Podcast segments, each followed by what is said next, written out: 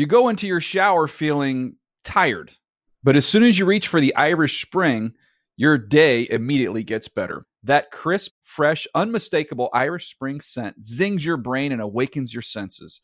So when you finally emerge from the shower, 37 minutes later, because you pay the water bill so you can stay in there as long as you want, you're ready to take on the day and smell great doing it. Irish Spring Body Wash and Bar Soap. Fresh, green, Irish. Shop now at a store near you. Hey everyone, this is Jodie Sweetin from the podcast How Rude, Tanneritos. I've been needing a quick getaway with my family, and the 2024 Hyundai Santa Fe is the perfect vehicle to take us there. It has standard third row seating, so I'm able to pack my entire family, plus pets, in the car, while also having enough room for our camping essentials. Available HTRAC all wheel drive will get us through any dirt trails, and available dual wireless charging pads will ensure we never have to worry about getting stuck with a dead phone in the middle of nowhere. Visit HyundaiUSA.com or call 562-314-4603 for more details. Hyundai, there's joy in every journey. At JCPenney, fashion counts for everybody and everybody. The weather is getting warmer and it's time to swap my winter layers for fun, vibrant, and cool clothing with so many fun things happening this spring, like Mother's Day and the Wind Down Tour. It's hard to find great looking clothes that fit you just right. That's why I love JCPenney. JCPenney has so many stylish and comfortable options for so many different body types. I've been blown away by their selection and everything hugs my body in all the right spots. Refresh your wardrobe this spring with style that gets you. Something to wear that fits your favorite moments of the season at prices that feel just as good. Discover brands that get you and put style and comfort first, like Worthington and Liz Claiborne for her, each in women's petite and plus sizes. Here, spring comes in all shapes, sizes, and colors. JCPenney, make everybody count. The Around the NFL podcast is a Mark Sessler fever dream. Welcome to another edition of the Around the NFL podcast presented by Intuit QuickBooks, the official sponsor of the NFL. My name is Dan Hanzus, coming to you from a city that is filled with heroes in bunkers. Mark Sessler, Chris Wesseling, and Greg Rosenthal. What is up, boys? Hey, Dan. Boys, boys, boys. We are, this is Bunker Cast 3. The league year has indeed started on time, or well, it hasn't officially started yet. That will be Wednesday, but the legal tampering period did kick off today, which led to an avalanche of league activity, signings, uh, one blockbuster trade that will leave people scratching their heads for the ages. Uh, so much to talk about, and personally, I am happy in retrospect that this played out the way that it did. Uh, they could have pushed it back, and nobody would have killed them for it. And I know there were some vocal critics online. Uh, Mike Florio, Greg, your old boss, was one of them, uh, positioning as one of the league's great potential gaffes to go off as scheduled. But I think this was the right move, and it really gave all of us, both in the industry and fans, something to do today and for the rest of the week. And that's not a bad thing, and that's not a small thing where we are in the world right now. I think where I was a day ago was that I did not want it to happen just because I just didn't know how it would play out, but I'm with you. I think now that it's underway, it's really only two or three days of ultra chaos. And so why not have it happen now when even if it weren't happening, no store is, is um, no, every, everything's shuttered. You can't go anywhere. It's a perfect day just to lounge out and watch millionaires double down on their finances. well, it's also like a month. I mean, you can't go to a restaurant in Los Angeles. We didn't mention that yesterday. That was um, laid out by our mayor that there, there's no going to restaurants. It's very similar in a lot of cities.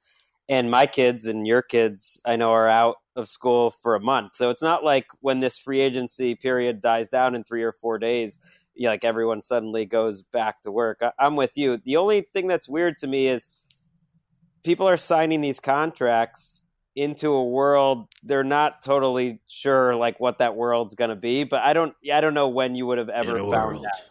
You know what i mean? Like who knows if the eh, like everyone's assuming the cap is going to go up for instance like it like skyrocket with these tv deals in 2021 it's like who, like who knows if any of that's going to happen? I mean no one can project uh, what's coming forward but like a, a massive global depression like seems quite possible Today was the worst day in the history of the United States stock market. So it is, yeah, it is a time of unprecedented uh, uh, uncomfortability across the world in terms of the financial spectrum. Uh, this is Great Depression type anxiety uh, to go with uh, the great bug, COVID 19.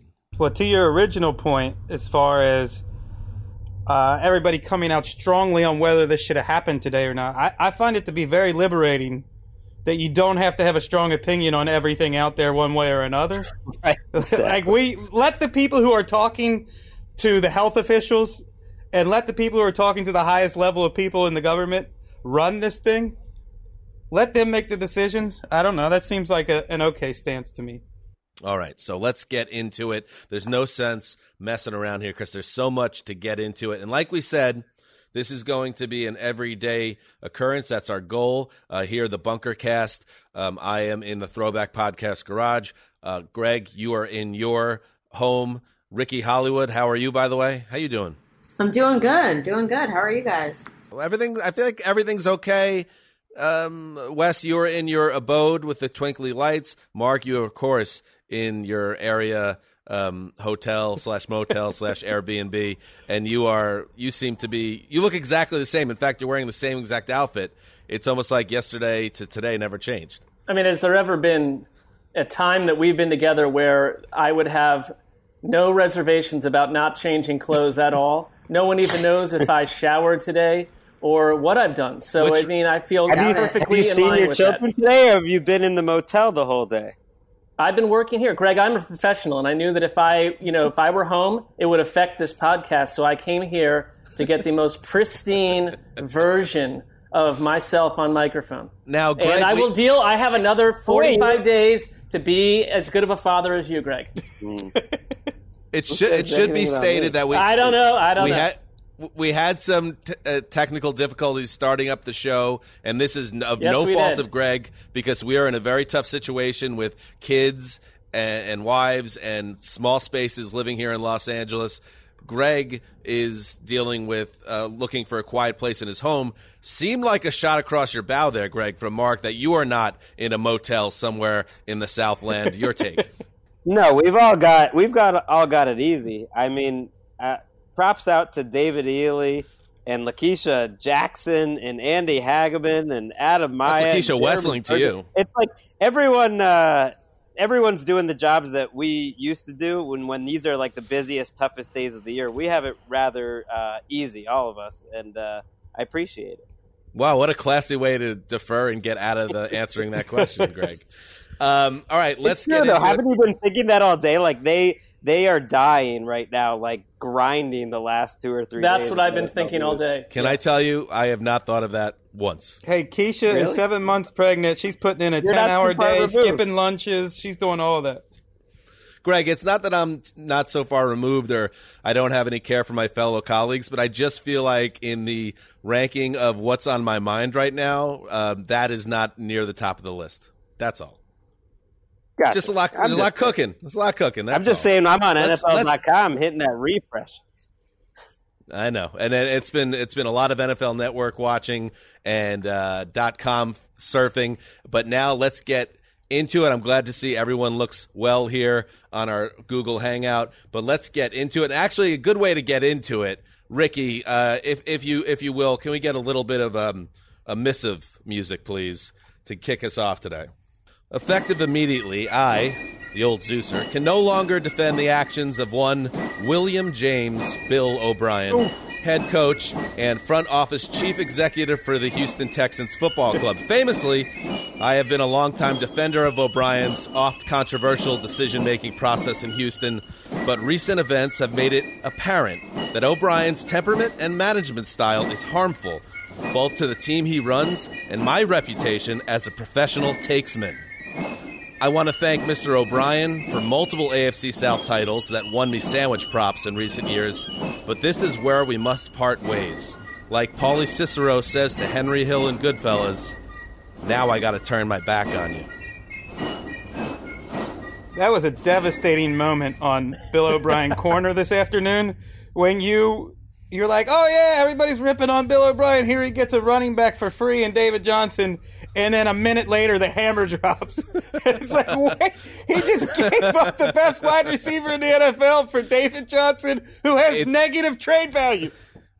it's a it's a great way to set it up, Wes, because that is how it trickled out initially to the football world that the Houston Texans had acquired David Johnson, and on this very podcast a few weeks back, one of our um, you know uh, segments where we're just trying to figure out something to talk about before this week, uh, we talked about guys who we thought would be good trade targets, and I threw David Johnson out there. And now the money that was coming his way was obviously an issue. I thought maybe he could find out a way to split the money, uh, something along those lines. He would be a guy at a depressed value who could be a nice pickup.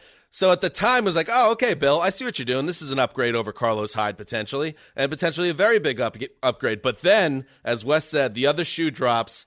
DeAndre Hopkins is part of the trade. The superstar wide receiver and a late round pick goes to, goes to the Cardinals in exchange for Johnson and a second round pick. It is a blockbuster trade for the ages uh, for free agency week. And Mark, I can't remember a trade, whether it's free agency week or uh, really ever in our time at NFL media where it was so one sided immediately. The Odell Beckham trade with the Giants got a lot of negative blowback at Dave Gettleman and company, but this was the next level because there was absolutely nothing to take out of it that made it feel like this was the right deal for the Houston Texans. Mean, the Odell Beckham trade, by comparison, where you netted a first round, a second round pick in players, essentially a starting safety. I mean, that looks fine compared to this. I thought this was a transaction that totally exposed the Houston front office, which is basically Bill O'Brien and a former uh, pastor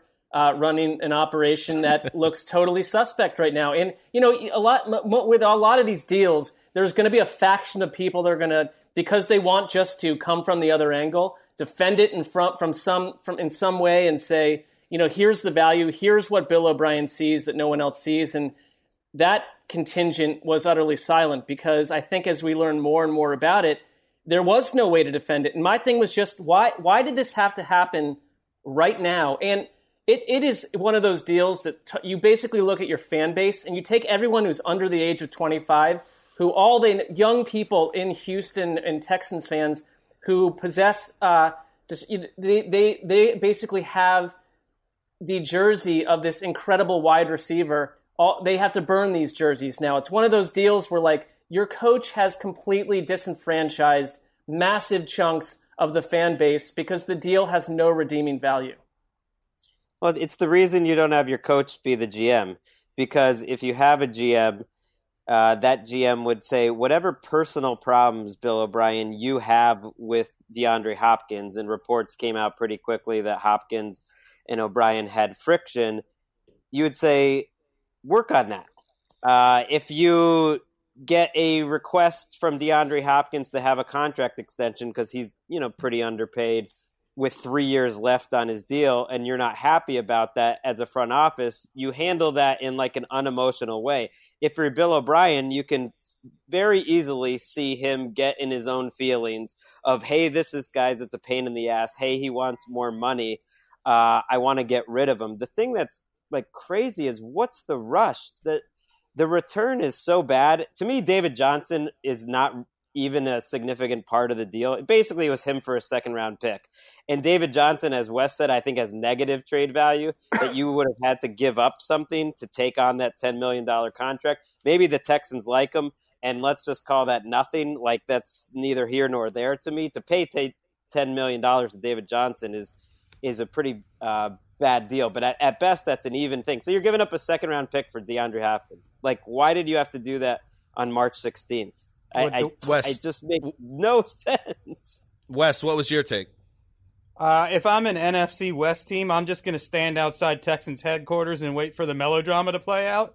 Collect Duane Brown, Jadeveon Clowney, DeAndre Hopkins. Just wait and see if Bill O'Brien can get along with any of them. I mean, that's And that is three cornerstone guys that left your team because you couldn't get along with them. And you know what? To your point, uh, Greg, you had mentioned that this is one of the dangers of having the head coach also be the personnel guy.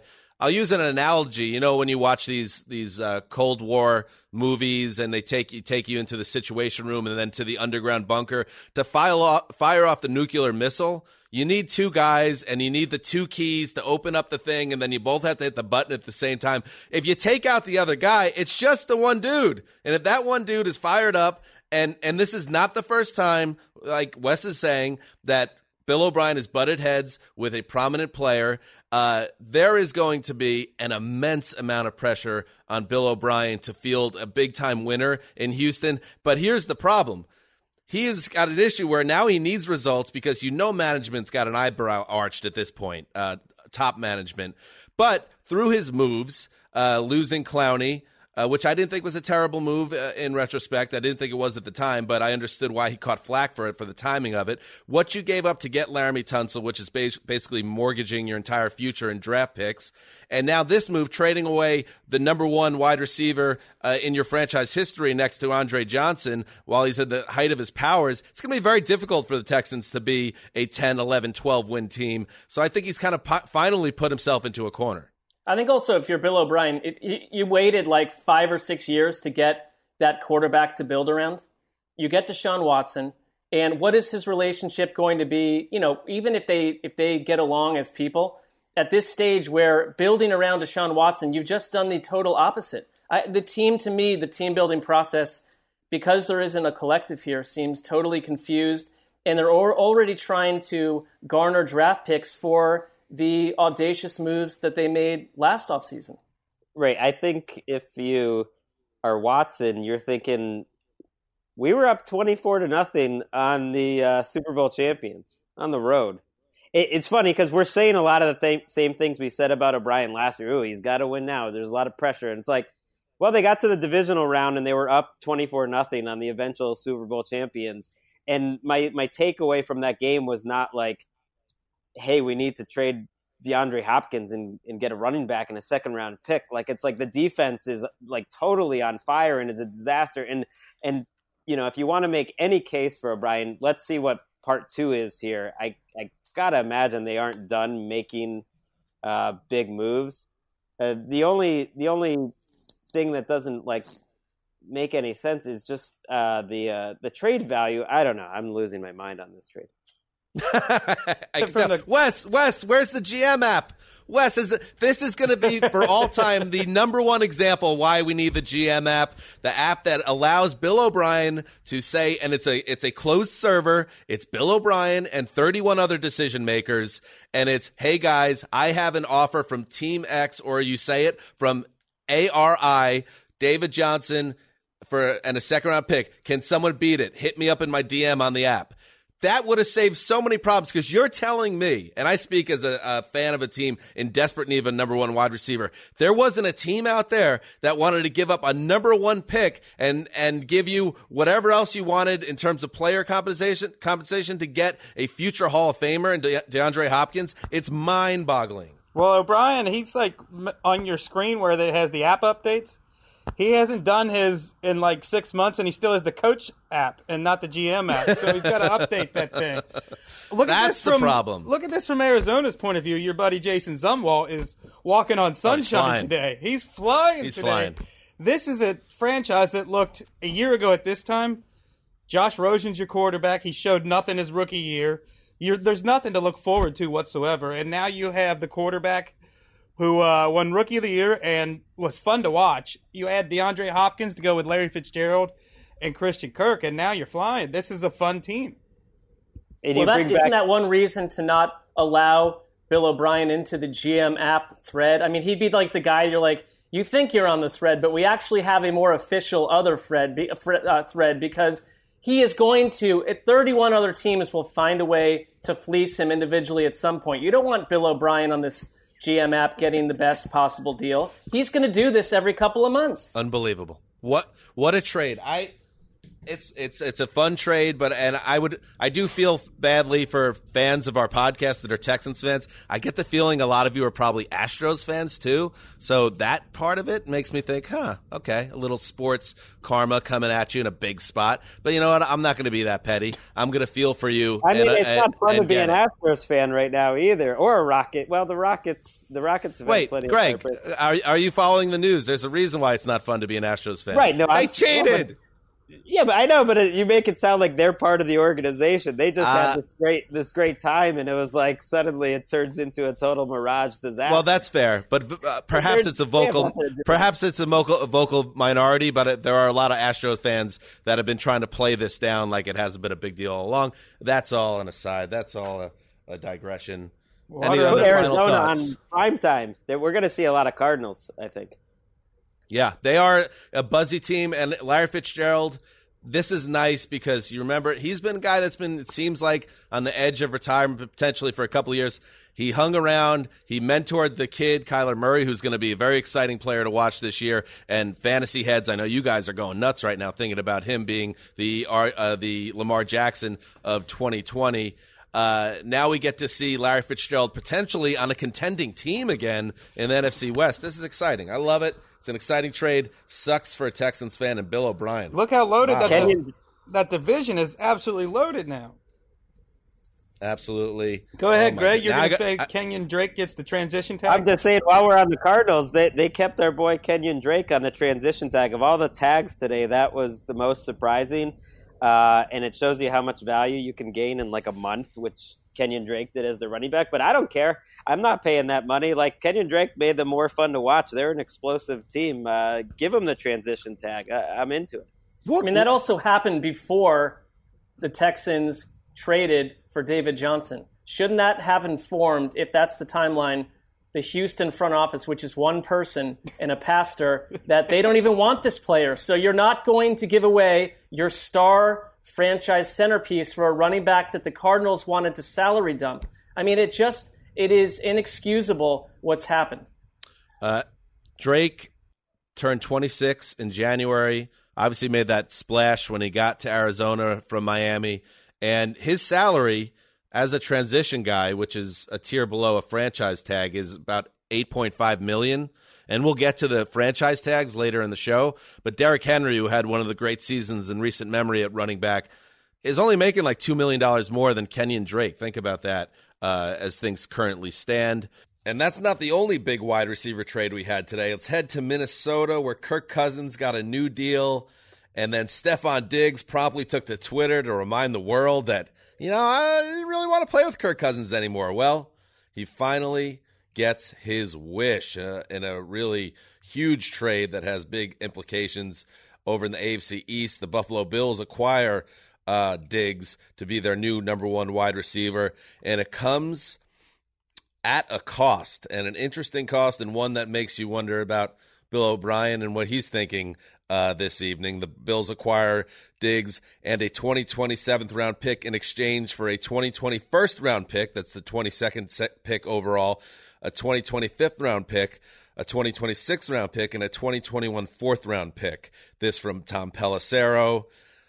What a huge deal, and what um, a difference in what you got back for what is a star wide receiver and one that's not even at Hopkins' level, but Diggs is a big time player, Mark Sessler.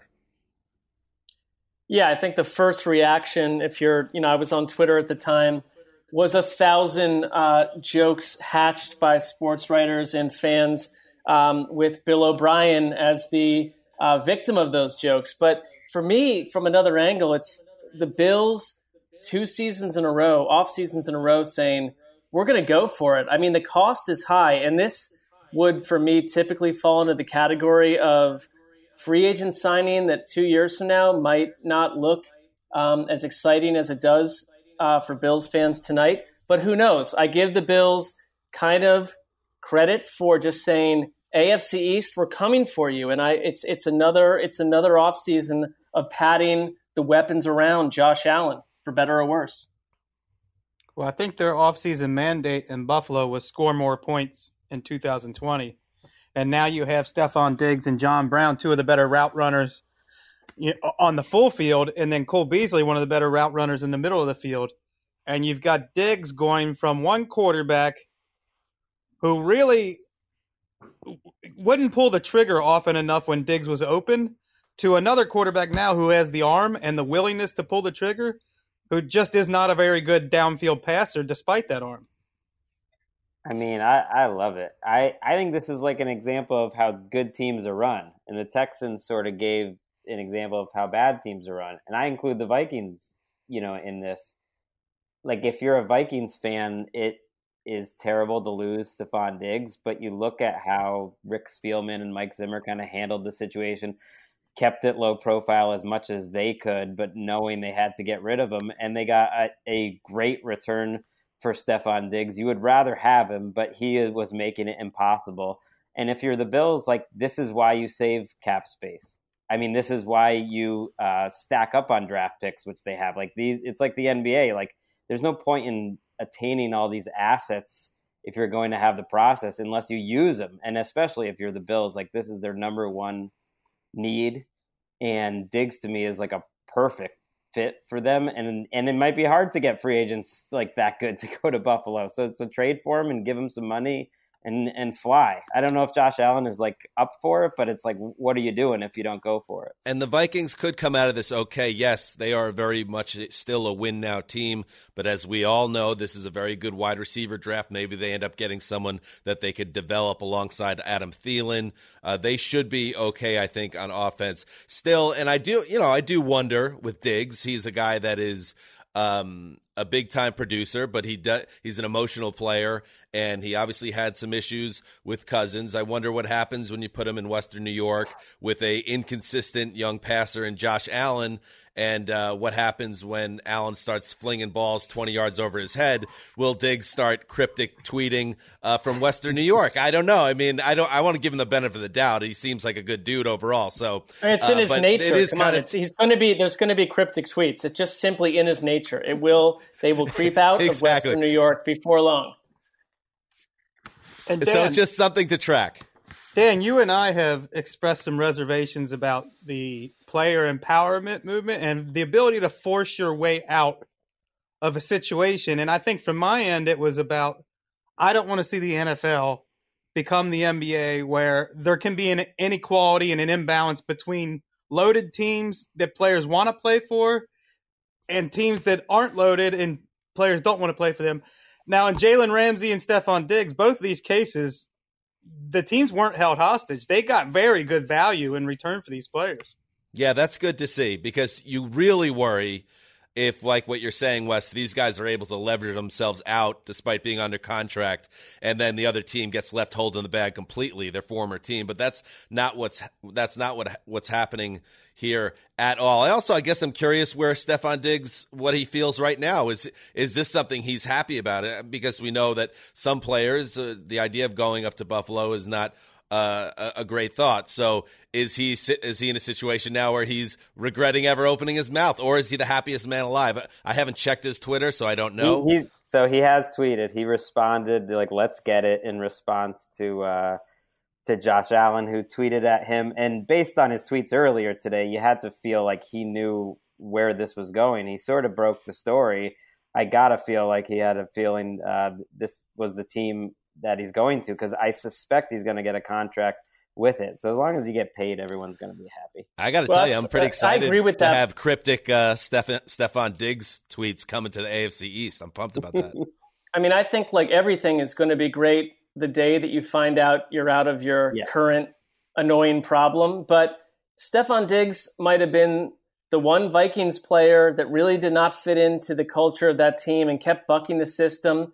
And he's going to another team within Buffalo that has a very they're defining their culture and who they are. And like, is he going to, you know, settle down and be part of that, or is he going to continue to? You know, I like I like the idea of sending out tweets that are, you know, subtweet people, say what you want to say, drop mega bombs, be mysterious, but at the same time, like if you're Stefon Diggs, if he does that for the second straight team, I don't know. He's I, I think it's a bit of a risk for Buffalo in terms of the personality. It could be, but I, I love the trade for the Bills, and we're going to get to the Browns a little bit later. I liked what they did today. This is the big year three for these 2018 first round draft quarterbacks. And in this case, again, they made the big uh, gains last year by adding Cole Beasley and John Brown. It was clear they needed a number one guy. You may be able to argue about whether Stefon Diggs is a true number one quarter, uh, wide receiver or He more is. kind of like okay or like a 1B type guy that's that's up for debate if you want but he is obviously a guy that makes that wide receiver room a hell of a lot better uh, it's it's a good day for Bills fans One That last is- thing Yes, about ahead, Josh Wes. Allen. For all of his obvious flaws as a passer, his teammates gush over him. His coaches love him.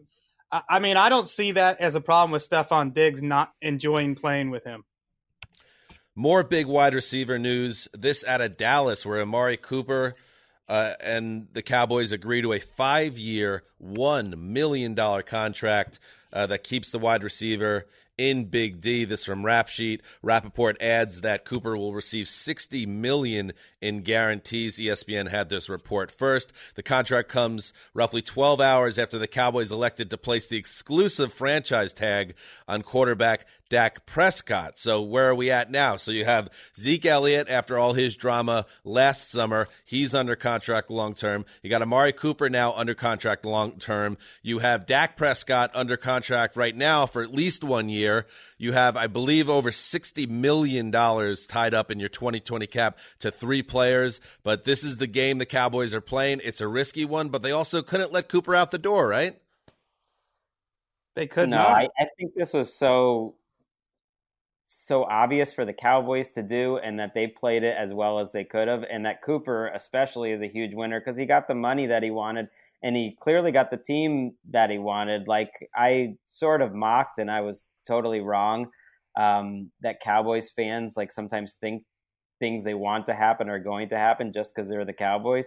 But I think in this case, like being the Cowboys did make a difference. Like uh, by multiple reports, the Redskins um, were in on Cooper and probably offered him more money. The Dallas Morning News, Michael Gehlken, uh, reported that, and a couple others hint at it. At it, but he didn't want to go to the the Redskins. Like it's a pretty obvious choice which team you would do if it's close enough. And Cooper stayed, and like Dak and Dak and Amari Cooper are just better off together, and and they should be, even if the Dak thing is dramatic.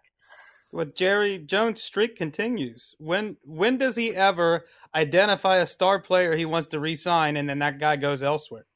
Don't happen. I should have known. I should have known. That's my bad. Come on. They're very effective at that, and I love that they have Michael Gallup there too. And it's had had had Cooper wound up anywhere else, it, you would have looked at Dallas and just said you, the master plan totally failed. And Jerry Jones gets you know critiqued um, rightfully for certain things. I think his his reputation uh, correctly for a long time was overpaying players he kind of liked who may not have been you know in a Bill Belichickian way um, at their peak. But I this this had to happen, and he's slowly he's keeping this core together. I will. I mean, I I'm not as hot about the deal to be quite honest with you. I feel like in a couple of years when the Cowboys are in the the fieriest, the fire salary cap hell, uh, that maybe this they will rue the day that they committed all this money to some of these guys. But I also understand it would have been a bad look to not find a way to keep Cooper. We'll see how it all plays out. They could have gone the route what we were just talking about um, with the Vikings, where they could have let Cooper walk, get their salary cap under control, and then go get a, a young wide receiver in the draft. But obviously, they liked the chemistry between Dak and Cooper. I totally get that. So I think it does come with risk long term, but in the short term, it makes them you know a better team and it, it makes them a real NFC contender. isn't part of it because What- you know the cost the cost they gave up to Oakland to get him. If he's gone, you know, 600 days later, it looks like a totally botched experience. I, I think you have to. They had to keep him. Whether and I and I think he's per, he's fit as well with Dak Prescott as anyone you could ask. And one last bit of wide receiver news before we move on, circling back to the Texans. Uh, on the day where DeAndre Hopkins leaves the franchise, Randall Cobb enters the picture. Uh, this uh, from James Jones on Twitter. Cobb signs a three year, $27 million contract with the Texans to join that wide receiver group, which we didn't really get into what's left at that wide receiver group. Kenny Stills and Will Fuller, a real playmaker who can't stay on the field. Well, here's Cobb, who rehabbed his value a bit in Dallas last season. Um, but uh, obviously, this isn't going to be something that's going to help Texans fans sleep at night.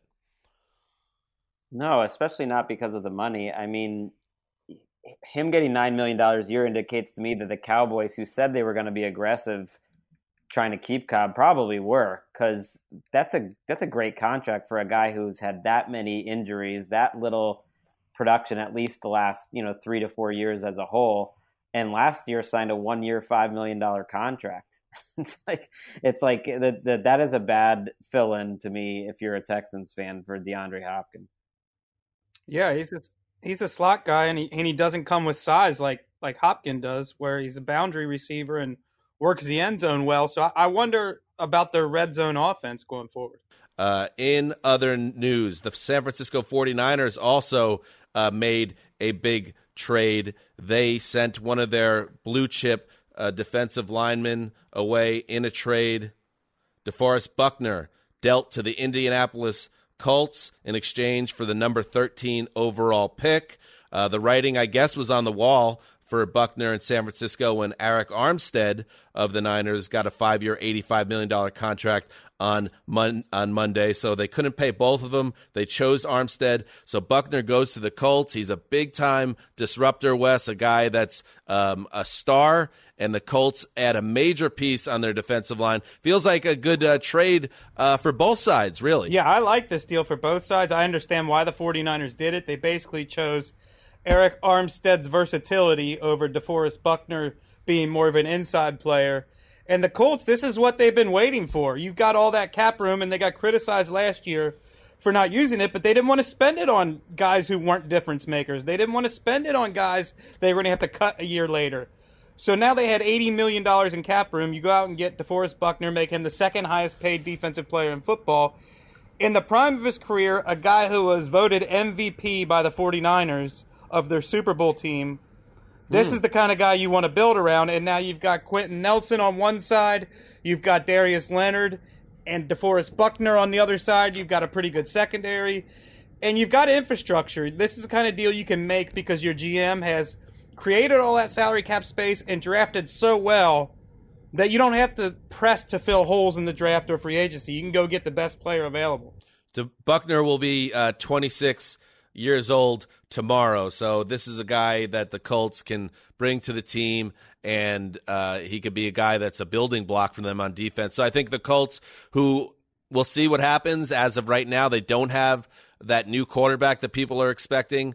Uh, but when you add him to this player and then anticipated upgrades on offense. We talked about teams that have a chance to win the offseason. Mark, you wrote a banger on NFL.com about the dangers of that. But uh, the Colts stand out as that team potentially, and Buckner's a major piece for them. And the Niners, well, when you have, I think they're at what point would they have four guys or five guys on their defensive line, including uh, a guy that was essentially a reserve that were all first round picks. Uh, this was never going to hold. So uh, they they do the best thing they can do, and now they can bring in as the defending NFC champion a premium draft pick. I think it's a great trade. The the the Colts getting the number. I mean, the 49ers getting the number thirteen overall pick um, is good value, but ultimately, I think that if they had to do it again, like they gave up a second round pick and a monster contract for Dee Ford, and now you can't kill that trade after one year. But Ford has been injured throughout his career. He's been pretty up and down. Whereas DeForest Buckner has been one of the best players at his position. To me, is a pretty superior player to Arik Armstead, and they just couldn't like afford to keep everyone. And they also don't have any draft picks. They don't have any second, third, or fourth round picks. So they wanted to like get a pick back. I totally get why they made the move.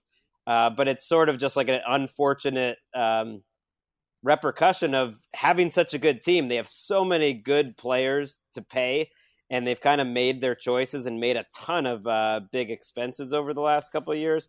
And so now they got to just decide to make a tough choice and get rid of Buckner. Well, and, I mean, that said, at least John Lynch got value compared to the last trade right. we just discussed. And you're in a tough spot. You can't keep them all. And I, to me, it's the Colts. You know, and in Daniel Jeremiah before we came on uh, the air to do our show here said on NFL Network that he would be shocked, and we'll get into this later, if they, if they didn't wind up with Philip Rivers. So I think that they obviously have a bead on their quarterback situation. But if you're looking on both sides of the ball, as, as Wes mentioned, that Chris Ballard is a certain type of player that he wants. And the, the, the Colts are not going to settle for anyone that is less than a bully, less than ultra physical. And that sort of seems to be their identity. And I kind of like that in that division because it's a bit, at this point, it's, it's a counterbalance to some of what, you know, the Texans are letting some of these guys go. And the Colts are patiently building where I think it matters along the line on both sides. In other news, Tom Brady is the biggest name both in the NFL and on the free agent market. Yes, for the first time ever, Tommy B was allowed. And strangely, I was watching NFL Network coverage all day. You can't bring up Don uh, Tom Brady right now without Don Yee coming up, his agent. I mean, is is this guy? Does he have a deal worked out where anyone that says Tom Brady says Tom Brady and his agent Don Yee are very busy right now potentially? What's up with that? Probably is a deal. I think you've I think you've uh, zeroed in on the truth there. I, don't know. Don Yee has like two clients, and it's Tom Brady and Jimmy Garoppolo. What it just got world. suspicious after a while.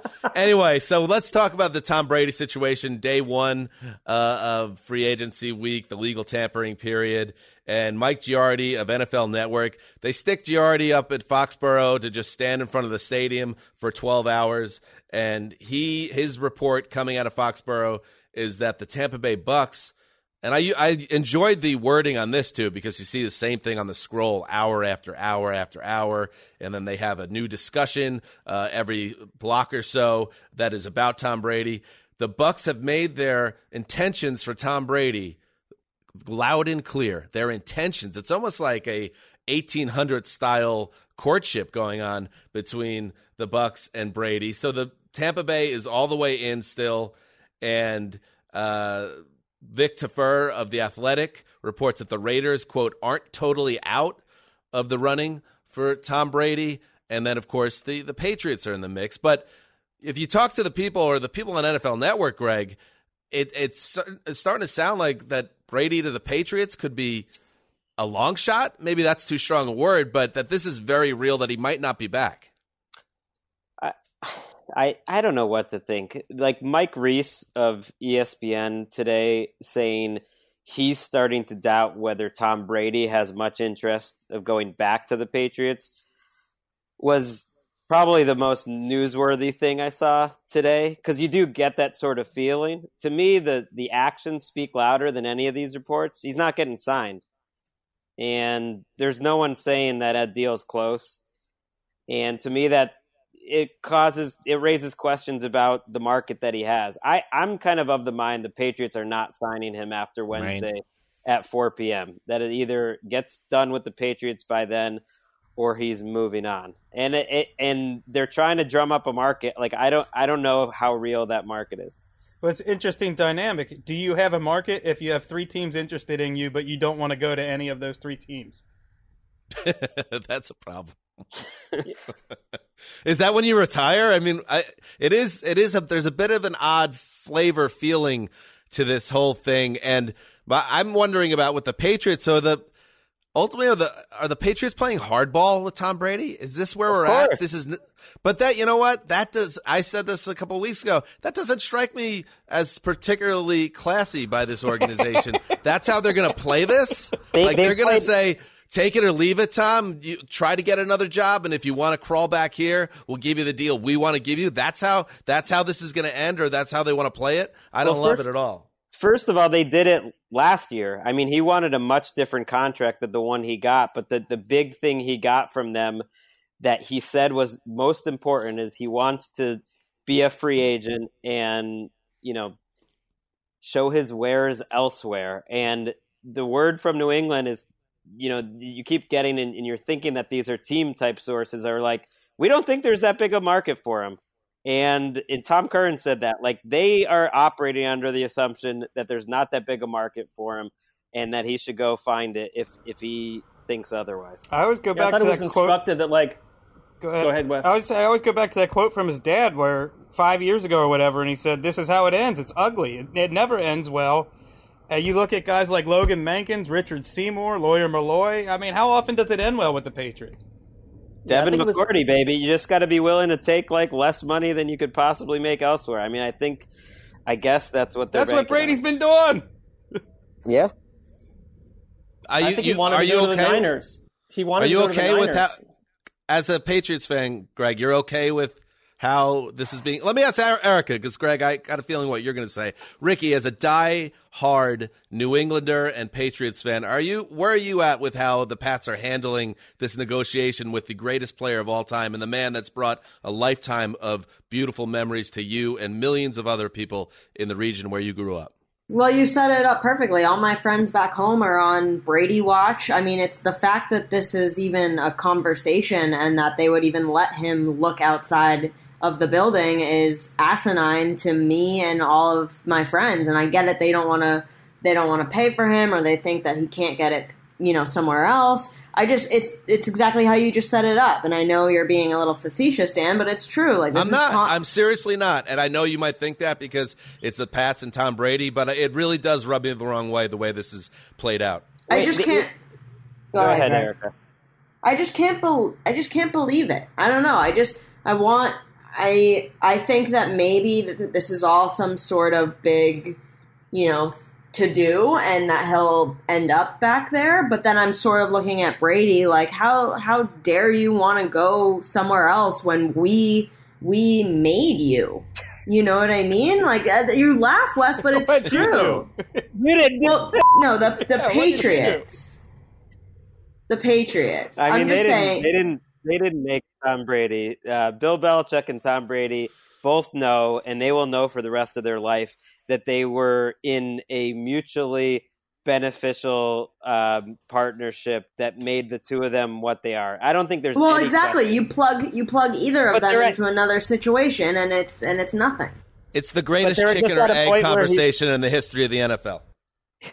Uh, but History of sports. he's 43 years old and this stuff always gets ugly i guess my point is none of it matters if he ends up back with the patriots. Like then this is just what negotiations happen drew brees and the saints got ugly as hell about five or six years ago and like no one remembers and we'll see how it ends. I i did hear through some internet that it's like total bunker mentality with brady's representation that maybe it's not his agent right now that's putting out anything that you're not hearing anything which usually when you're not hearing anything, it's not a good thing. If Tom Brady was getting offered $35 million a year, 60 guaranteed from the Bucks and they were just like, "We're going to pay you whatever we want." I have a hard time believing we would not know about that almost immediately. The fact that we're not hearing anything, especially about Brady, I, I think does not, you know, necessarily bode well for Brady getting like what they want. Greg, don't think I didn't notice that you mentioned Brady's agent, but did not say his name. Don Yee. Mm. I, I apologize to Don out there. Don Yee by the team. Once, He's paying once- for that. Wait, back in the day, I tried to do a a what would have been sort of a long form on Tom Brady's Oh, diet, right. and I attempted um, through you know, and even Don Yee has handlers. So through a handler of Don Yee to get Tom Brady's cookbook, um, you know, ex- essentially sent to me, and I was I told him I'm going to write. I'm going to try to do this in a positive way. I'm not going to do one of these. I'm Deadspin, so I'm just going to fry you because you eat something that isn't like you know cut from an animal's belly. I, I try. I was like, I'm going to try to do a complimentary piece on this, and no, he refused to send me the cookbook. Basically, That's you my, were that's saying my only like, interaction with Don Yee. So- you're, you're basically going to say, I hate people who eat meat, so this is going to be No. a hit piece on those No, no, people. but I was and I trying- will, 'cause I, I will think- carry the water up and down the hill. Just send me the book, and he wouldn't do it. No, no, because you actually were in a meeting or two about this, Dan. So you I know that was. not the case. But I was, I not going to do one of these. Send it to me so I can auto bury you in like a 300 word hit piece about um, avocado ice cream. So he, but but he turned me he turned me anti TB12 diet because he refused to send me the cookbook. Had to buy it And myself, and the article got buried. What, what's the addendum to this story, because I do remember this era, is that you did buy the book, and it was an absurd, Yeah. like two hundred dollar cookbook, as I recall.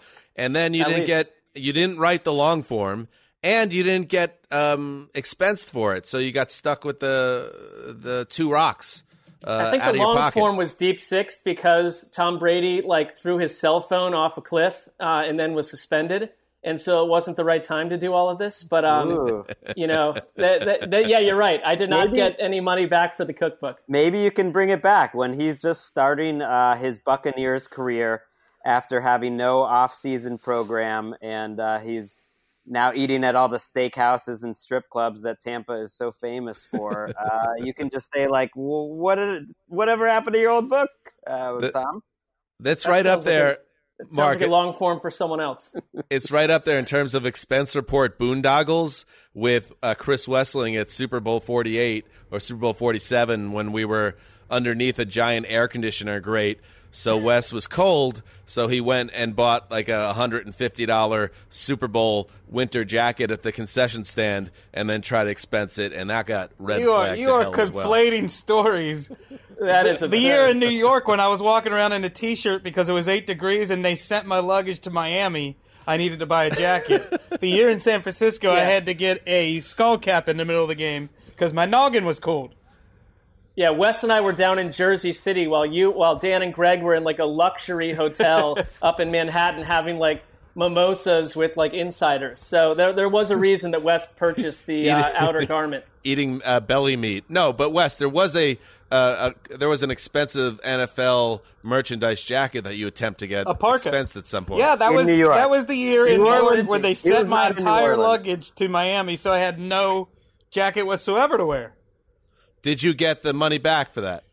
I think that was probably a no. I was too. I wasn't high enough on the totem pole at that time. So No, it to was my definitely point, a no. Yeah. to In my point, I set this shadowy up. league figure that came up to Wes and made it very clear uh, in the newsroom that Wes would not be getting his money back for that coat. I remember And who Wes- that figure was.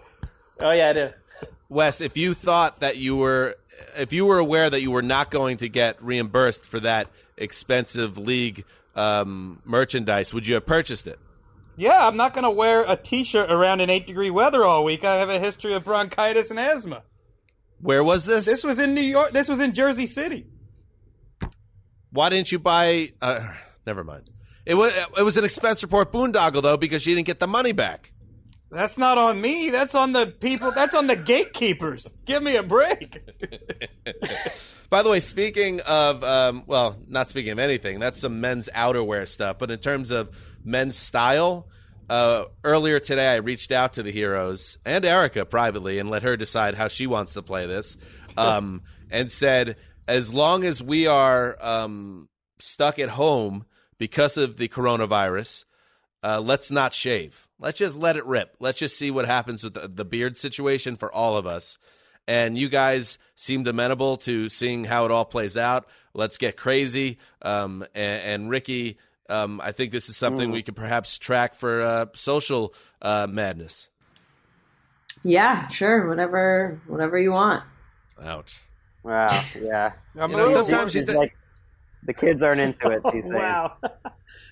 It's funny, like I with Erica, that, she uh, was like, "Come on, think about social. Think about the Instagram handle that I started, and it's gonna make me a star." And then you try to come up with an idea, and it's like, "Yeah, cool, whatever, bro." No, I think it's a really good idea. Shut up.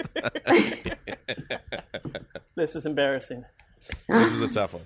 as we are talking, we've got some some developing breaking news, which to me is part of the, the Tom Brady story. So I'm throwing it out there that the Raiders are close to a deal with Marcus Mariota, according to Ian Rapoport. They are closing in on a contract with Mariota, and if that would happen, that's just like another one of those Brady potential landing spots that gets filled up.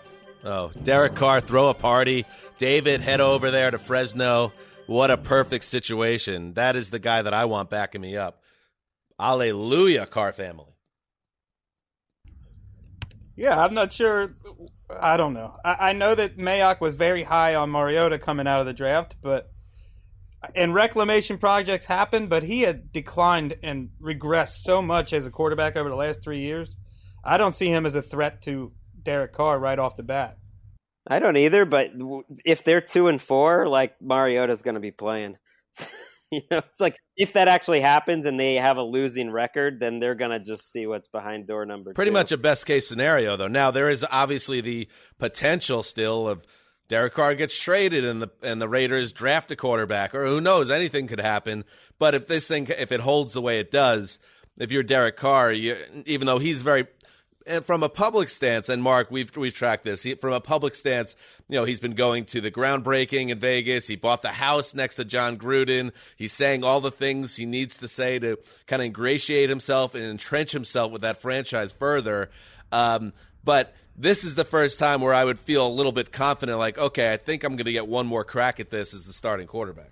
I mean, or they draft someone because depending on where all these you know so-called dominoes fall, and I and I'm exhausted with the Tom Brady is the first domino theory. Tom Brady not. does not understand how he does not understand how dominoes work, and neither do any of the teams, neither any of these so-called suitors, because it's like the interest is not there. And I think with Derek Carr, there's a part A, and then the slow roll part B would be if Gruden and Mayock and the rest of the crew fell in love with someone that they could either move up for in the draft or just have have fall to them in the draft. I I cannot believe after the overall feeling that we've gotten about the Gruden Derek Carr experience up to now that Gruden wants to do another year of that. I, mm. If you get stuck with it, that's fine.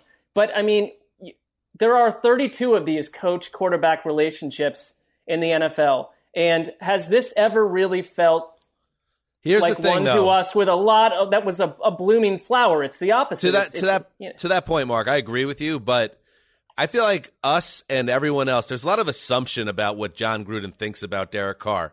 And I know that you could say that some some things that they've done, whether it's pre-draft visits or workouts or this or that, tells us that that he doesn't want him and wants to move on. But I, I feel like that kind of has taken a bit of a life of its own. This idea that Jon Gruden has to, he needs to get out of this marriage with Carr. And uh, from Mariota's perspective, uh, I think this is a good landing spot for him. You know, it's kind of a similar, like every guy that, and, and I'm not totally but I'm saying like eh, if you're a if you're a former starter that's that lost your job, Ryan Tannehill's now the ultimate benchmark of what you want to try to set up yourself to do to to rebrand yourself. He is in a similar situation here where he can overtake the starter uh, with a team and start his career fresh. So it feels like a good landing spot for Mariota. I think yeah, some of that with Derek Carr. That's a good point, Dan. That we're assuming so much, but some of it is just the way Jon Gruden has had his quarterback play. He he doesn't show trust in him to throw down the field. He, he has a run first offense. It's based around Jacobs now and not the quarterback. So I think that's where a lot of the doubt comes in too. Yeah, and, that's and true. If, well, and, and and they're chasing after Tom Brady. I mean, it's like they're actually. It, this is a relationship. He is looking to upgrade and find someone better for himself. If you're Jon Gruden, so I, to me, that breaks the seal of he and Derek Carr have this you know impenetrable relationship. I think it's well. I certainly Jon don't Gruden, think that either. But I don't. No, I know, but I, I just I, life of its own. That's fair because all these all these narratives take on a life of their own. But it, I'm even going back to Hard Knocks. I just don't. They don't. They don't feel like two peas in a pod. But They that's what like I mean. Like that was that was fun assumption. I I wrote about it extensively on NFL.com that it didn't seem like they were like uh, natural fits. But that's all just kind of fun speculation. Anyway, we'll have plenty of time to uh, dig into that relationship because it looks like it may continue, but who knows? Maybe it doesn't. All right, let's uh, move on. Another team. So I mentioned the Colts as a team that really did stand out as a quote unquote favorite to win the quote unquote offseason. Another team that made a lot of sense is the Miami Dolphins for obvious reasons. A roster filled with holes, uh, a tank job uh, where they acquired a ton of draft picks, including three first rounders, and had the most cap space in the league. So it was not a surprise that they made a big splash on Monday. So let's just go through it. We'll start with Byron Jones, uh, the former Cowboys cornerback. He signed, agreed to terms, of course. Everything's agreed until the league year is official, uh, uh, which happens on Wednesday. They agree to terms with Byron Jones that will on a contract that will make him the highest paid cornerback in the NFL. We're talking five years, eighty-two and a half million, including fifty-seven million guaranteed, forty million in the first two years. Uh, that is borderline quarterback money. And uh, Greg, this is a major piece for this team. It is. I, I like Byron Jones. I thought he was one of the more underrated guys in this entire free agency market. He's now, you know, according to average value, the highest paid cornerback in the league. But I think all of these numbers are going to get passed pretty quickly. And he's a signing that makes sense to me. Kyle Van Noy, four years for 51 million to Miami, and then signing Whoa. a couple of of, of disappointing uh, former first round picks, Ereck Flowers and Shaq Lawson, to three year, $30 million contracts. To me, were like the among the biggest uh, head scratchers of the entire day. And if I was Dolphins fan, like thinking, okay, it's time to like start jumping back in and like the the rebuild is kind of ending now. If other than Jones, it felt a little a little weird. Although Van Noy played really well for the Patriots last year. Yeah, I mean Ereck Flowers, five years in the league, has never graded above a negative, a deep in the red, negative ten point three from PFF, and, and and his other four seasons were significantly worse. And so this is this strikes me as something that the Dolphins regimes of old would have done, where we're just going to sign someone for a ton of money, uh, ignore what he's been on tape and who he is, and sell it to you as that we've solved like an offensive line issue. I'm a little surprised that this Miami front office, uh, amid you know what, what I, seems like smarter moves, more patient moves, calculated moves, and building for the future, look at Ereck Flowers as a big solution. That, well, that he was. One, it should, in fairness to Flowers, he really did at least um, rectify or kind of rebuild his career a little bit last year, moving from tackle. Well, that's been a little overblown. Guard. He was he uh, was he was average. He well, that, but I'm saying, uh, according to ESPN stats and information, he had a career high 92% pass block win rate. He had an 84% pass block win rate in 2018, 83 in 2017. So a guy that changed positions, improved a little bit. Now, I don't disagree with you. I think that sounds like they're throwing money at guys uh, to upgrade what was an absolutely horrific offensive line. Will Flowers be an upgrade? That's what they're hoping. And I guess they didn't hand out major money so they could probably survive uh, if he doesn't work out. I mean, three years, 30 million doesn't seem like a ton of money. It's fun to do what the Redskins did. Get him for free switch him from tackle right. to guard, and then get a good season out of him. It's not so fun to overpay for him on the first day of free agency when he's the kind of reclamation project you look for a team to sign in April. Right, like Ereck Flowers had uh, basically half a good season. Shaq Lawson had about half a good season out of four or five years of being a bust, and then he gets paid because he was a first round pick. It's kind of like you want to get Van Noy when the Patriots got him for virtually nothing, right. and then they re-sign him for three or four years. I think Van Noy still has a lot of good football left in him. He's only 27 or 28 years old, so it's I don't think he's going to be a bust for them. But you're not exactly maximizing value when you kind of pick him up at the at the top of of the market. But they're kind of an example too. It's like you can't you can't kill a team like the Colts last year, for example, for not being active in free agency despite having a lot of money, and then get on a team for using all their money to try to improve the team aggressively, even if some of the signings uh, might seem suspect on paper. It's kind of like you're, you're, damned if you do, damned if you don't at this stage when people shouldn't have been studying. killing the Colts last year. That's right. That I agree. Crazy. Other franchise tag stuff. AJ Green is tagged by the Bengals. We all uh, knew that was happening. And the Titans, after signing Ryan Tannehill to that multi year extension, they slapped Derrick Henry with the tag. And as I said, tricky situation with Derrick Henry, who has uh, coming off a season, really a season and a half, where he was arguably as good as anybody in football at the position and just carried this organization on his back, just 26 years old he is potentially in line to play on a $10 million contract this year uh, because that is the plight of the uh, National Football League running back in the 2020s.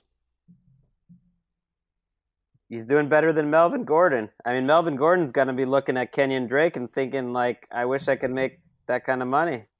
It's crazy. Let's move on to Mark's team, the Cleveland Browns, who were very active. Another team with salary cap space and some holes to fill, looking to uh, improve on last year's disappointment. They addressed their offensive line and they signed Jack Conklin, uh, formerly of the Titans. Uh, it is a three year, $42 million deal, according to ESPN. He was viewed as the top tackle on the market. He's a right tackle. The the Browns, Mark, have a lot of work to do on that line. You assume picking 10 overall that they might go after one of those top uh, tackles in the draft class too. So they are making moves, and they also went out and spent a lot of money on tight end Austin Hooper, bringing him in uh, from the Falcons as a free agent. He is now the highest paid tight end in the league. And I will say this, Mark, as I tee you up here, that um, you and I both have very similar situations that we have young quarterbacks entering their third years, and it's an important year for them in their development. Give them their the best chance possible to improve and take the next step. And I think day one is a success for the Browns because they're addressing the line and they've added another weapon for Baker Mayfield. Yeah, I think if you look at last year's tackles in Cleveland, they were ranked as the third worst group in the in the NFL uh, in all aspects. That they, they, it was a it was a large um, disaster that you could see uh, right away in Week One when they were blown out by the Titans, and you could tell that something was ill with that Cleveland team off the bat. And they needed two tackles. I, they needed two. So I have no problem with uh, spending whatever it took to get a proven veteran and then probably using the other pick at number 10 to get the best possible left tackle because Conklin will play the right side. And he's been an awesome uh, run blocking uh, right tackle with the Titans. And I think that, that Cleveland, if anything, wants to be with Nick Chubb and they, and, they, you know, they tendered uh, Kareem Hunt as well. I think they're going to go forward with using both those guys um, in a way that, if you look at what Kevin Stefanski did in Minnesota, and they've added another tight end, it's gonna it's gonna duplicate in theory, what the Vikings did in, in some of their better performances. The Hooper contract to me, um, I for me, I like I don't get caught up in this. We paid this person too much or not because it never touches me. And Cleveland has been vastly under the cap every season almost. They're never one of these. If you go into over the cap, they're never hugging that number at all. They're always making moves to get way under. So get as many weapons and protection around your young quarterback. To your point, Dan, I'm fine with both moves. Um, if you want to dig into Hooper, he's probably not anywhere close to being the best tight end in the league. No, but, but it, that's what free agency does. It just it hires the value of these guys that would are not being paid exactly where they should be if you wanted to tier them. I think Hooper is one of the most misevaluated guys. Everybody's been waiting to kill whatever team signs him as if he's not good. Is he as dynamic as Kittle and Kelce? No. But he averaged as many yards per game as Zach Ertz last year. He averaged more yards per game than Mark Andrews. Uh, going back to his rookie year, this is a guy who's shown some separation ability. He's shown some red zone ability. Nobody's claiming he's dynamic, but he's a very good tight end in the prime of his career. I have no problem with that signing. The Atlanta Falcons uh, wasted no time uh, filling the hole uh, left by Austin Hooper. They trade uh, for Hayden Hurst, the former first round pick of the Ravens. So the Ravens send Hurst and a 2020 fourth round pick uh, to the Falcons in return for Atlanta's second and fifth round picks uh, in April of this month. Uh, so now Hurst is a guy who um, dealt with some injuries. Is a, it's a, it's a tight end group, Greg, that is just filled with guys that can make plays. So he kind of got lost in the mix a little bit, but he still was able to to produce a little bit last year. And he seems like a guy that could be a nice pickup for Atlanta, especially put him in that offense with a great quarterback like Matt Ryan and other playmakers in the fold there. Yeah, it wouldn't surprise me if he has really good numbers. He flashed. I mean, if he stays healthy, he is a guy I think that can make plays. That's a perfect situation. You're not going to get double team there. It's a good scheme. He's older than Austin Hooper, so it's not even though he's in his rookie contract, you know, I think it's still a downgrade for sure, but they gave up a lot. I mean, they gave up basically what the, you know, Cardinals gave up for DeAndre Hopkins. second round pick. So it's not like like Hayden Hurst like came at a, a, huge discount. He was a first round pick who went for a second round pick, and it, it's a crazy day in Atlanta. They they're cutting Desmond Trufant, one of their best players um, over the last few years. They cut Devonta Freeman, and you just think about how many players are left from that Super Bowl team. It's gone. I mean, they're they're a team in transition. Two back to back bad years, and just you know, at least so far, talent base wise, it seems like they're taking a step back this offseason. we talk about Le'Veon Bell, and that, that he was a big signing last year in free agency, didn't work out in year one with the Jets. Devonta Freeman is another example of why it's it's always buyer beware with these running backs. He's a guy that's a bowling ball type guy. It took a lot of abuse. It wasn't so long ago when the Falcons nearly won the Super Bowl in 2016. He had uh, over 1,500 total yards, 13 touchdowns.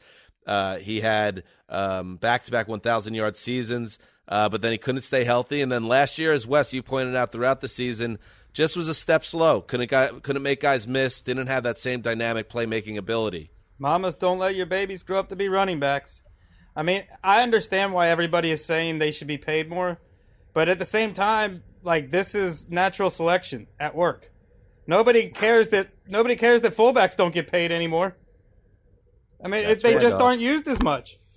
Right, like it, it, I feel bad for Derrick Henry, but those players, there's been a lot of players like pointing out how Tannehill is getting so much money when Henry carried him. It's like if I'm the Titans, I'm loving that franchise tag because no one's going to be mad at me for giving up on Derrick Henry.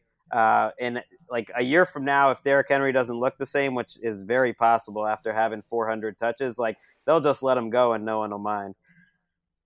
Um, a few more franchise tag franchi- franchise tags. Anthony Harris and the Vikings uh, are on a franchise tag relationship right now. The safety will make eleven and a half million. Leonard Williams of the Giants. We talked about it last week that it would not be a great look for Dave Gettleman if he gave up uh, some good draft picks to get Leonard Williams for a half season rental and then let him go. Well, he's not going to. It looks like franchise tag on the defensive tackle. The Steelers placed the franchise tag on linebacker Bud Dupree. Any thoughts on those gentlemen? Yeah, I think Leonard Williams I understand the potential, but you're franchise tagging him because you're wish casting that he's the player you thought he was when he was coming out of USC. There's this is not a player that you would think would be franchise tagged. The production just isn't there. I think he's one of the least impressive franchise tag guys we've seen. Hmm. Let's hit some eight o'clock delight. The Ravens agree with defensive lineman Michael Brockers on a deal. Who loves it? Who hates it? Love I it. want extremes. This is like the arms race in 1980s NBA. You see the Celtics have McHale and Parish, so then the Rockets get Sampson and Olajuwon, and then the Lakers have to get Mychal Thompson to go with Kareem. Everybody's trying to stop Patrick Mahomes now, and you get these twin towers with the Ravens. So the Saints put a first round tender on Taysom Hill. That was expected. It happened. Sessler's excited. I love it. I mean, it, it, exactly. It's what we. It, the Saints have not lied about Taysom Hill all along. They've said they love him, and they showed it. Nick Kwiatkowski to the Raiders. Don't know him, Greg. Fill me in. Oh, he's Wesley's favorite player, and Wes has been vindicated by ranking him so high on the top 101. Wes and Mike Mayock, they got the same big board. Correction, I've been calling him Kwiatkowski because he reminds me of. This might go back to when Greg was a college basketball fan. Nebraska sharpshooter Eric Piatkowski, but it's really pronounced Quickkowski. The Jets are making moves on their offensive line. They add former Seahawks offensive tackle George Fant, another 30 million three-year deal. Fant, he's the guy that people are buzzing about. That's what I'm hearing. Just have to get the Jets into the show. There's no way Fant signing would make it if it was with the uh, the Texans or something. This is shut up. This is Shut up. behavioral science at work. Every time the Seahawks played him at left tackle, they had to bench him a couple of games later. Every time they used him as a sixth lineman, they liked what they saw. Yeah, you guys know more than Joe Douglas. Whatever. The Seahawks, uh, the, the Lions are signing. the Lions. I like George Fant. I'm getting a George Fant jersey. Uh, yeah. The Lions are signing former Patriots linebacker Jamie Collins. Uh, rap sheet reports. Ooh. That's a new one. Also, giving uh, big news to Halibut, you know, my guy Vaitai, Big V. Not even going to go with his first name. It's a very Lions day signing Jamie Collins and, and Vaitai. The Packers land Christian Kirksey to the mix. That will solve everything. If he stays healthy, I mean, I think you know he's he also was one of these linebackers, and I, you know, he's on Cleveland's defense for most for all of his career, and he led the NFL in tackles one or two seasons. Why? Sometimes that's not a great sign. Like it's because you know people are blasting through your defensive line over and over, and Kirksey had to like stack up tackles. He's a good player when he's healthy, but he's really only made like nine starts in the last couple years. Speaking of the Giants, they add James Bradberry to the secondary. The cornerback gets three years for $45 million.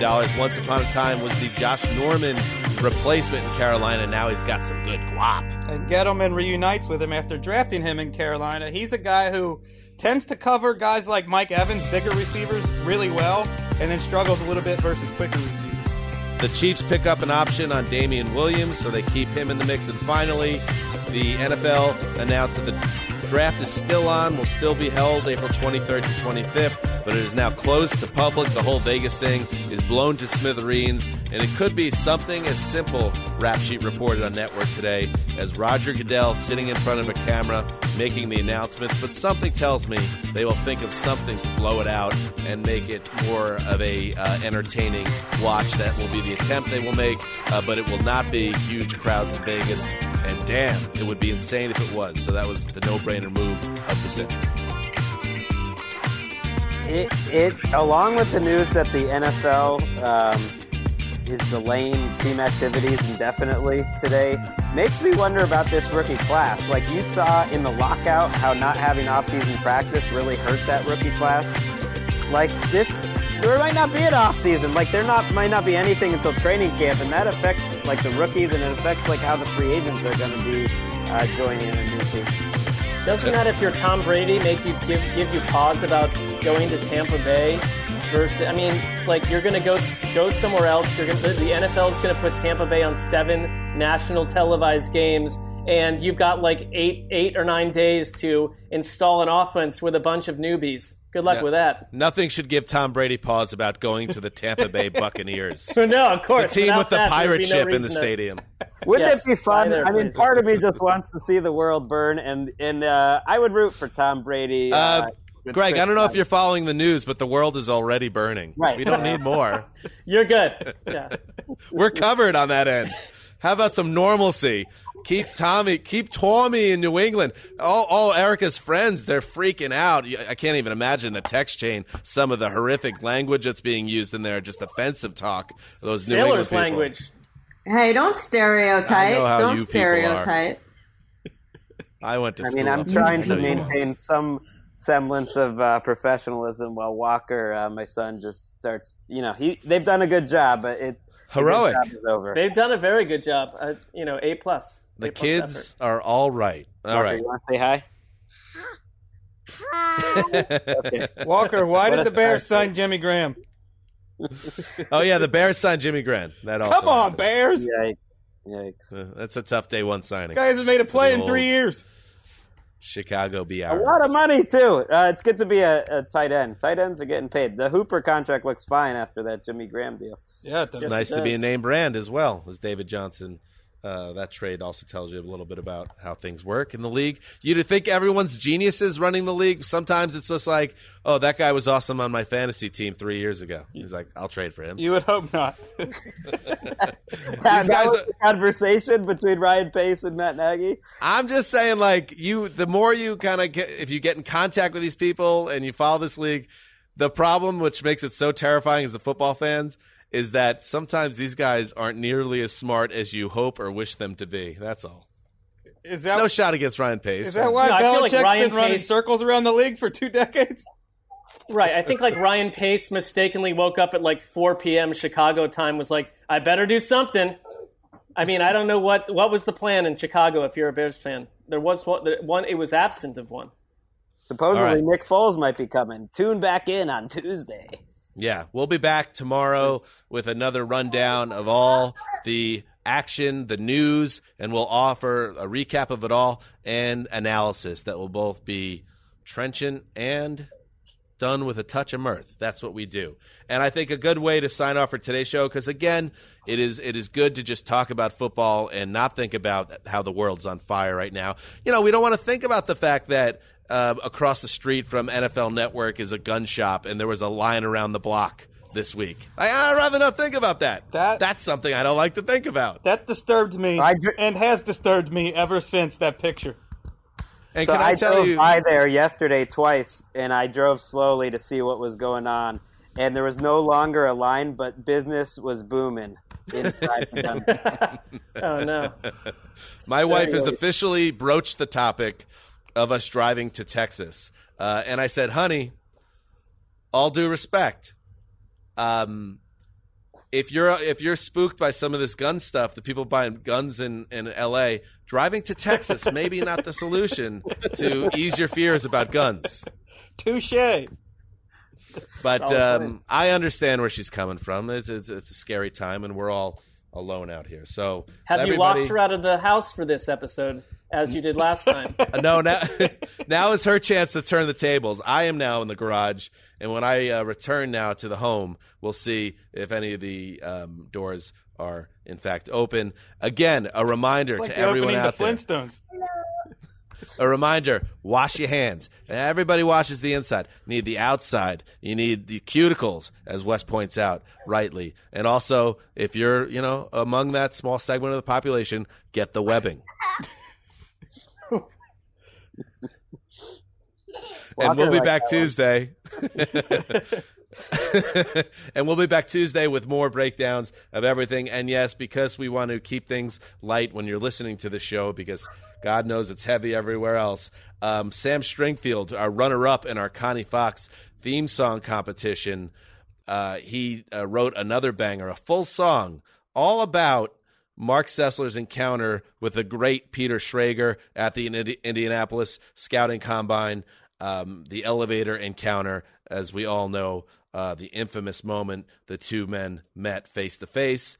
And uh, Sam wrote a song about it, and it's quite interesting. So that's a good way to send us all back into our homes, into the safety of our locked doors. Remember, social distancing is important. Anything else, guys?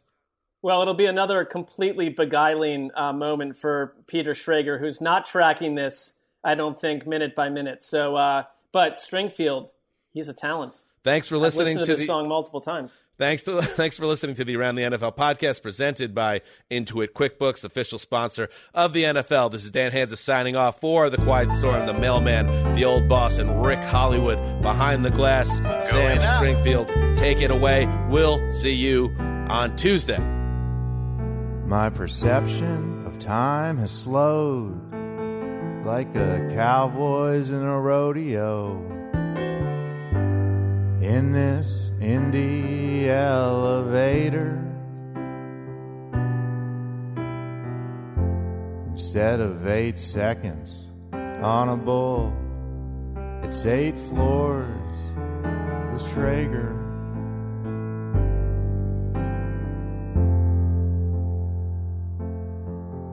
Could have let the door close on him, but decided to let him in. Talk man to man about what's been circulating. Get to the bottom of this as we ascend.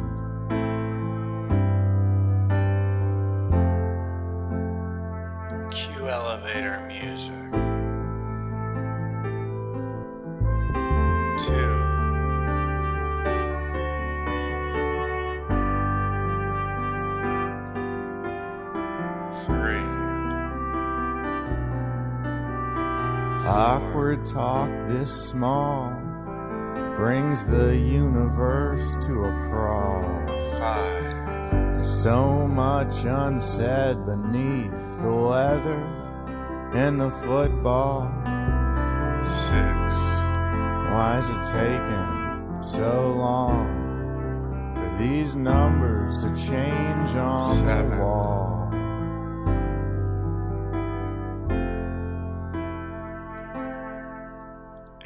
Finally, we've reached my floor. It's time for me to go. I walk into the hall. Turn to him and say,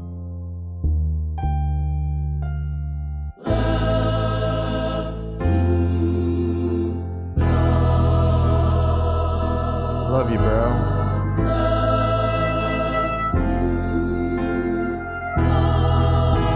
Wait a second.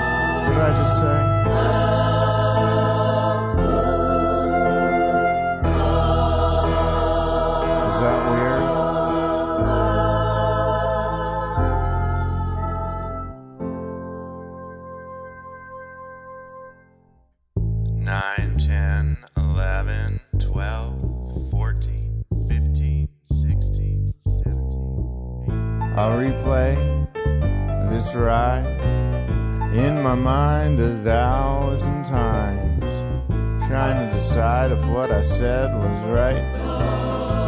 Taking the stairs for the rest of the combine. Love you, bro. You go into your shower feeling tired, but as soon as you reach for the Irish Spring, your day immediately gets better. That crisp, fresh, unmistakable Irish Spring scent zings your brain and awakens your senses. So when you finally emerge from the shower, 37 minutes later, because you pay the water bill so you can stay in there as long as you want, you're ready to take on the day and smell great doing it. Irish Spring Body Wash and Bar Soap. Fresh, green, Irish. Shop now at a store near you. At JCPenney, fashion counts for everybody and everybody. The weather is getting warmer and it's time to swap my winter layers for fun, vibrant, and cool clothing with so many fun things happening this spring, like Mother's Day and the Wind Down Tour. It's hard to find great looking clothes that fit you just right. That's why I love JCPenney. JCPenney has so many stylish and comfortable options for so many different body types. I've been blown away by their selection and everything hugs my body in all the right spots. Refresh your wardrobe this spring with style that gets you. Something to wear that fits your favorite moments of the season at prices that feel just as good. Discover brands that get you and put style and comfort first, like Worthington and Liz Claiborne for her, each in women's petite and plus sizes. Here, spring comes in all shapes, sizes, and colors. JCPenney, make everybody count. This episode brought to you by 20th Century Studios' Kingdom of the Planet of the Apes. Director Wes Ball breathes new life into the epic franchise. As a ruthless king attempts to build his empire at the expense of the remaining human race, a young ape begins a journey to fight for a future for apes and humans alike. Kingdom of the Planet of the Apes. Enter the kingdom in IMAX on May 10th and theaters everywhere. Get tickets now.